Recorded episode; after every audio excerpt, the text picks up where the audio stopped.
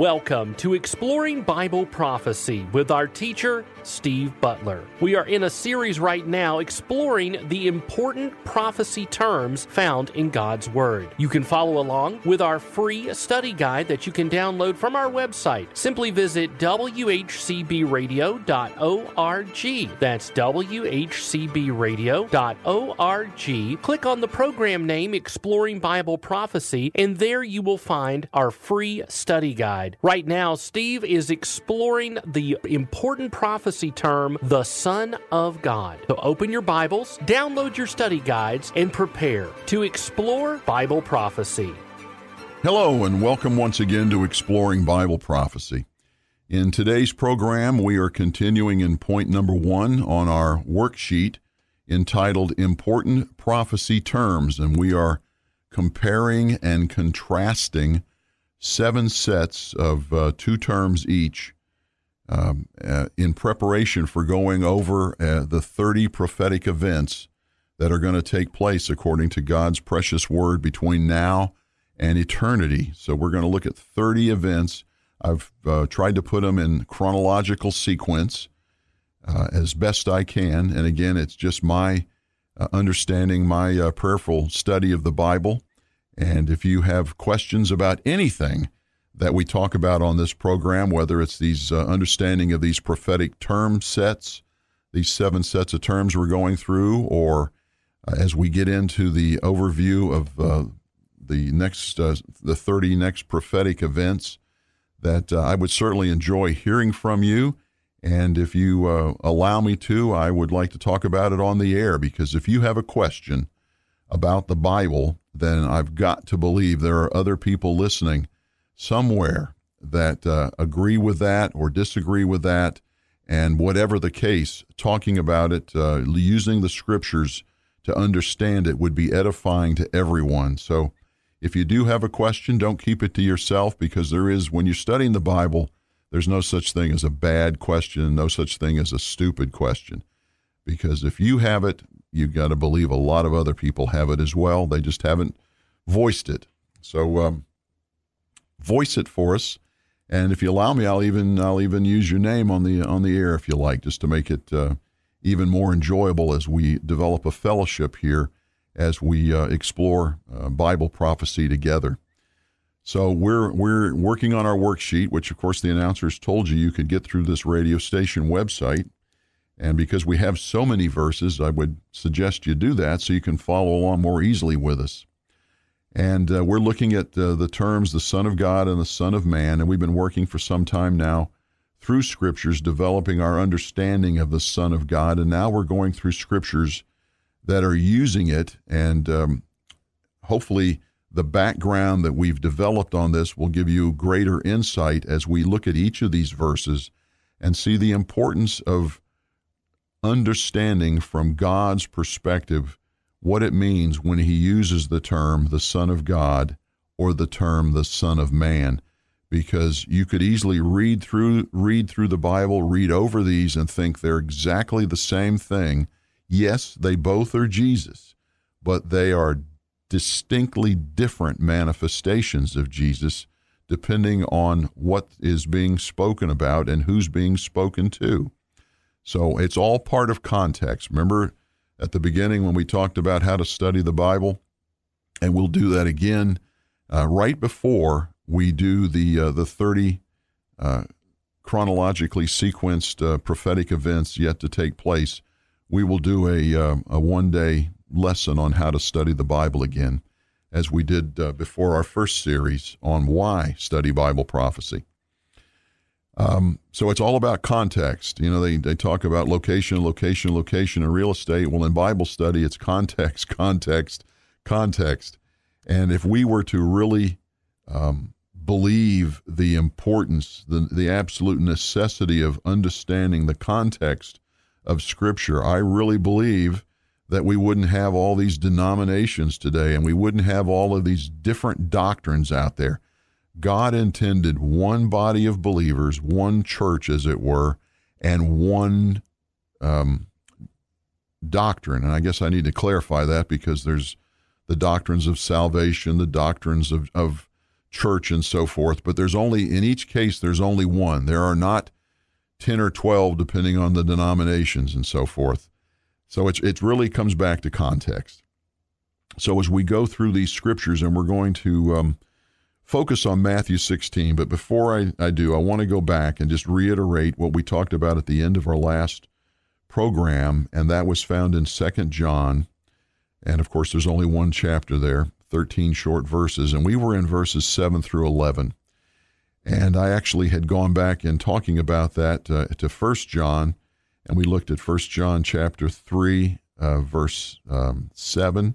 Then we looked at First John uh, chapter 5, verse 20, to build a foundation of understanding of why we are admonished in Second John, uh, verses 7 through 11, that when somebody comes to your house, and this is talking to you as a believer, that uh, particularly if you are the head of the house, but if there is a believer in that house, then there is a umbrella, if you will, uh, for a visual term. There's an umbrella of spiritual protection uh, over that house and over those people, because you are a child of the living God, and God is very jealous for you.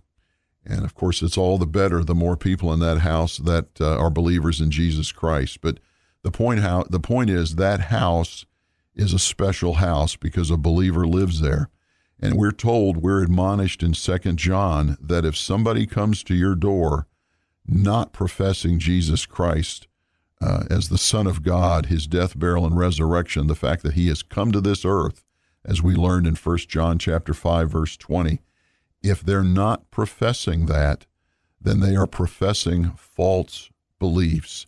They are professing a false religion.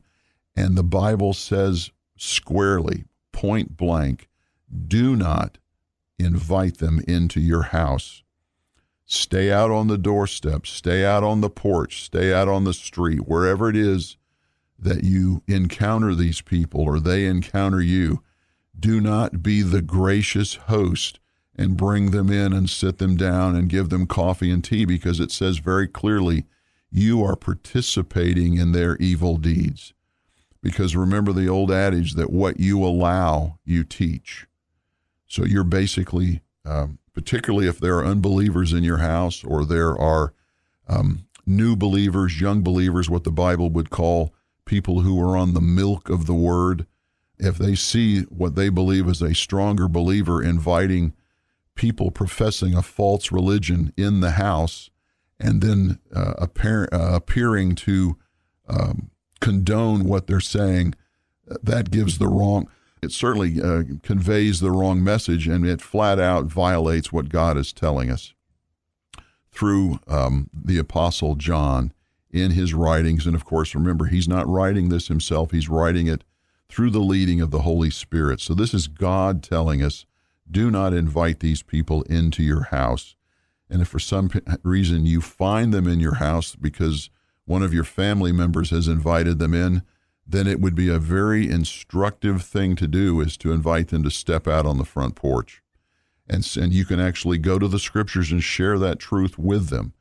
Uh, and we've done that. We've done that. And another thing you find that as you get into the scripture with these people and they realize that you know the truth, you know the scriptures uh, fairly well, they will actually say, as they did with us, uh, for my wife and I, you know the scriptures uh, will be leaving now because they are hoping to deceive you, as we saw in 1 John chapter 3, verse 7. They're hoping to deceive you because you are unknowledgeable, that you do not have a grasp of the truth of God's word. So therefore, they see you as easy prey. So, what am I trying to get across here? Don't be easy prey. Study along with us here. Study along in other venues, in your Sunday schools, in your churches, in your quiet time. But please um, pay uh, pay attention to God's word so that you are not deceived by these people, because frankly, they are some pretty slick talkers, and these people are schooled. And anyone who's talked to them at the door knows that they know their stuff. The unfortunate thing is their stuff is false. So you need to not be deceived by these people. So I don't want to uh, pound on that anymore, but I, I did want to come back and pound on it because it is something that uh, very few people know about. When I show them Second John chapter 1 and read those verses, it's like, oh my goodness, I did not know that. I did not know that that was against God's word to invite those people into my house. So we'll we'll leave that, and you can pray about that, and you can act on that as the Holy Spirit uh, works with you in your life. So now, what I'd like to do is let's go to um, a, a really well informative for sure, but I think impactful, important passage. And we find it in more than one gospel, but I like the way uh, Matthew does it, so I like to go to Matthew. I want to go to Matthew chapter 16 because this is the key, or a key, uh, very key um, turning point, tipping point, however you want to say it, but a turning point in Jesus' ministry on the earth. When he came to the earth, was born of Mary and the Holy Spirit. So therefore, the angel instructed Mary to call him the Son of God Jesus Christ, the Son of God, not of man, because it was an immaculate conception, if you will, and a, an amazing, miraculous um, birth uh, of Jesus Christ uh, some 2,000 years ago. And the point we want to um, make here is that when he came, he came as a king. He came as the Messiah promised to Israel.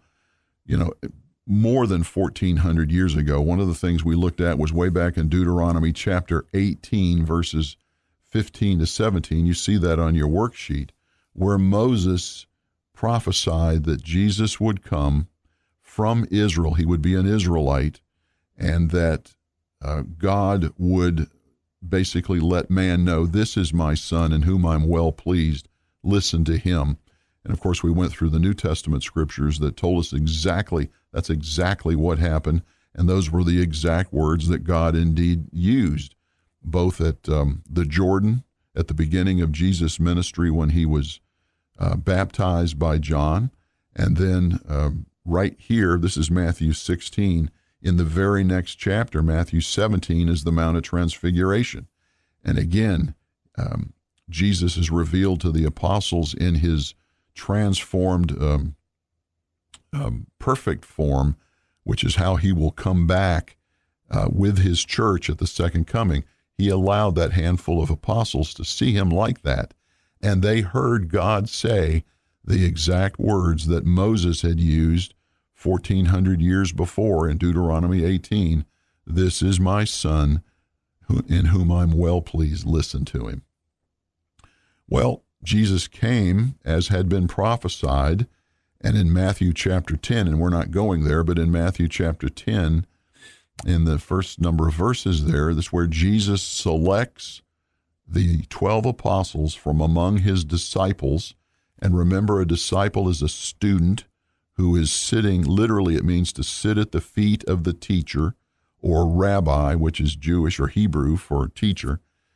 And once that student has matured, then he is sent out as a messenger, and the word for messenger in the Bible is apostle.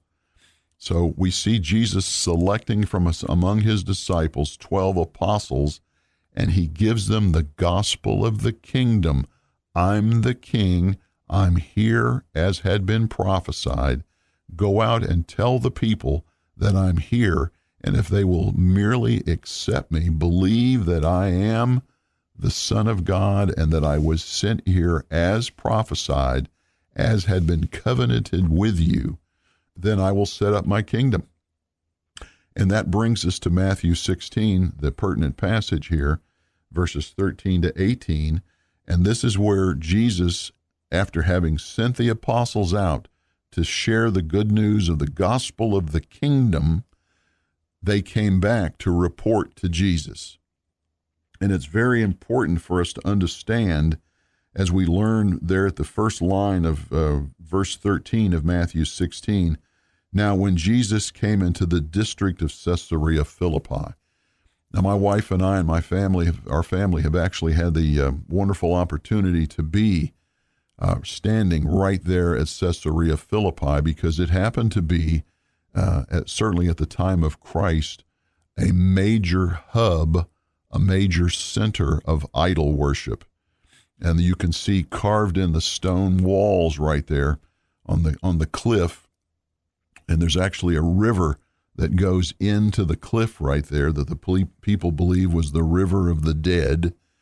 And you can see the um, inset carvings of the different uh, idols that they worshiped. And that was the nature of Israel at that time. They were worshiping idols, and yet standing right, right in front of them, as it were, in flesh and blood, was the promised king, the promised Messiah, the promised Son of God, was standing right there in front of them, and they were, as we find out, denying him. They would rather stay with their idols. So it's very um, uh, instructive to understand where it was that Jesus gathered his apostles for them to report to him, reporting back, having been out among the people for a period of time. So let's go ahead and read the pertinent passage here, and that is Matthew 16, verses 13 to 18. It says, Now when Jesus came into the district of Caesarea Philippi, he was asking his disciples, Who do the people say that the Son of Man is. And stepping out of the scripture here for a moment, you see Son of Man listed and you see it capitalized. So it's referring to Jesus. Now, this is the other manifestation of Jesus. This is the manifestation of Jesus as an unbeliever would see him, as an unbeliever would believe about him, that he was the son of Joseph, the son of a man uh, born in the flesh, good man, good prophet, but hey, he's not uh, who uh, he proclaims himself to be. So they they not only see him as the Son of Man, but Jesus knows this. He knows that the people have turned against him, so he's referring to himself uh, in relationship to these unbelieving Jews as the way they see him. They, so he's referring to himself as the Son of Man. So hopefully you see that in verse 13. Verse 14, and they said, ask, he's asked the disciples, who do the people say that the Son of Man is? And they said, verse 14, some say John the Baptist, and others Elijah, but still others Jeremiah, or one of the prophets. So obviously it's he is could be anybody, but he's not Jesus. He's not the Son of God. He's not the promised one of the Old Testament. They're just not believing that. Then 15. But he said to them, them are the, the apostles. He said to them, But who do you say that I am? Simon Peter answered, You are the Christ, the Son of the living God. And Jesus said to him, Blessed are you, Simon Bar Jonah, because flesh and blood did not reveal this to you, but my Father who is in heaven. Verse 18 I also say to you that you are Peter, and upon this rock I will build my church, and the gates of Hades will not overpower it. So, what he's saying here is because, Peter, this profession that you have made in front of me and in front of the other 11 apostles here, that I am the Son of the living God, that I am the Christ, it's that profession. It's not you, Peter, but it's the profession that you just made about me. It's that profession on which I will build my church. So the church is not in existence yet. It is something yet future, which we know will happen once Jesus is, is resurrected, excuse me, is um, raptured back to heaven uh, in Acts chapter 1. Then the church is created in Acts chapter 2. Uh, but it's going to be based on people, it's going to be built on people who make the same profession as Peter that Jesus is the Son of the living God, the Christ. That's the key point I want to get across here. And we'll we'll come back and and uh, finish this out and move on to Acts chapter eight in our next uh, teaching portion of our next program. But as always, we want to move on to our Q and A uh, portion uh, in each program, and we are continuing uh, with a question that uh, Rich in Indian Springs posed to us a while back, and we've actually turned into a mini teaching series on the triune Godhead and how the triune Godhead has worked with man both in his perfect state at the beginning of Genesis and at the very end of Revelation. And in the meantime, in between those two perfect states, um, we have fallen man and how God interacts with fallen man. And we did that by describing and showing a number of verses where Jesus, in his pre incarnate, pre fleshly form, uh, interacted with man in the appearance of a man. He was actually an angel, but his title was the angel of the Lord.